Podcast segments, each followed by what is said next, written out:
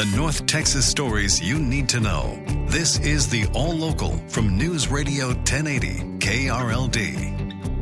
Good morning. It is your All Local for the 24th of August, 2023. Great to have you with us. And uh, the excessive heat warnings return today and run through at least Friday. Could have some more record highs on Saturday as well. We'll get to a high of about 106 today, but Chief Meteorologist Dan Brunoff says uh, it does look like there is some slight relief in the forecast.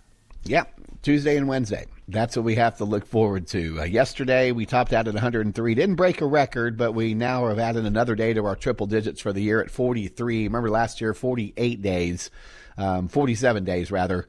Uh, so uh, we'll probably tie that uh, here by Sunday. We do have excessive heat warnings back across the area. Uh, will they continue into the weekend? In Granbury, after a long special meeting last night, the school board voted 5 to 2 to censure trustee Karen Lowery. She was caught in a restricted part of the school library earlier this month, going through stacks of books. Lowery's been outspoken about removing books from schools that deal with sexuality and LGBTQ subjects. Some people came to support her last night, saying she's doing what she was elected to do. I'm here in support of Karen Lowery, who was overwhelmingly chosen by voters to be Granbury ISD trustee. But other people went so far as to call for her to resign. You've overstepped your bound. It's not your job to go through the library and go through books. It, it's your job to set policy, not not take action like this on your own. Lowery claims she was asked by the superintendent to go to the library to look through books. Superintendent Jeremy Glenn denies that. He'll take the stand. That's what we're learning about the upcoming impeachment trial of suspended Texas Attorney General Ken Paxton. According to a leaked witness list, Paxton will be called to testify.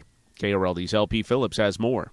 He may take the fifth for every question, but a report says Paxton will be called as a witness in his own impeachment trial. The list was obtained by the Dallas Morning News. Paxton's lawyers say he will not answer questions. The suspended AG also has a criminal case pending. The witness list also includes the likes of a woman with whom Paxton is alleged to have had an affair, Paxton's wife, who is a state senator, two of Paxton's last Republican primary challengers, and Republican strategist Karl Rove. From the 24 hour News Center, LP Phillips News, Radio 1080 KRLD. Keep it here on KRLD for continuing coverage before, during, and after the impeachment trial of Ken Paxton. Meanwhile, last night, the first GOP presidential candidate debate. I met a lady in, in Texas named Tracy, and her son took one Percocet that was laced with fentanyl, immediately died. That is happening all across this country because of the poison that they are bringing in. So, as president, would I use force? Would I treat them as foreign terrorist organizations? You're darn right I would. Uh, that is uh, Florida Governor Ron DeSantis talking about border control during last night's Republican presidential debate, the first debate in the run up to the 2024 election. He mentioned Texas while discussing hot button issues like the border. KRLD's Carissa D'Agostino joins us live now with more on what Texans might take away from the debate. Carissa, you spoke with uh, SMU political science professor Cal Jillson yesterday.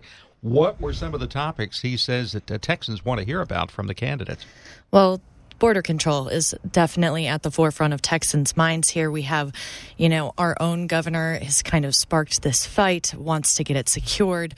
Um, and he really said that that's going to be the heart at what Texans were listening for. He also did briefly mention economy. We'll kind of talk about what they touched on on that a little bit later today. But yeah, they talked about border control. They talked about boosting it up, um, getting armed forces down there. Each candidate kind of had a different but similar response in a way. And, and, DeSantis was he was taking the hard line, talking about using lethal force at the border. Mm-hmm. Yep, and we heard a few other candidates say that as well.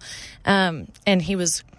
I don't know if he was trying to pull at heartstrings of Texans a little bit by mentioning the Texas woman, but clearly this fight for the border essentially is centered in our state. Um, so that really probably did get the ears of Texans kind of perked up and ready to listen. That's KRLD's Carissa D'Agostino. Dallas Mayor Eric Johnson did some showboating during Wednesday's city council meeting to make his point about the city's budget. He used a toy boat as a prop to say the city's finances were like the Titanic headed for an iceberg. It's going to be hard to turn around, but only one of these options actually begins to do that today. Turn it around starting today. He wanted the council to adopt a lower property tax rate than the city manager recommended. His suggestion failed. The council has until the end of September to make more changes to next year's budget. The All Local is updated three times a day. For the latest news, traffic, and weather, listen to News Radio 1080 KRLD. Visit KRLD.com, download the Audacy app, or ask your smart speaker to play 1080 KRLD.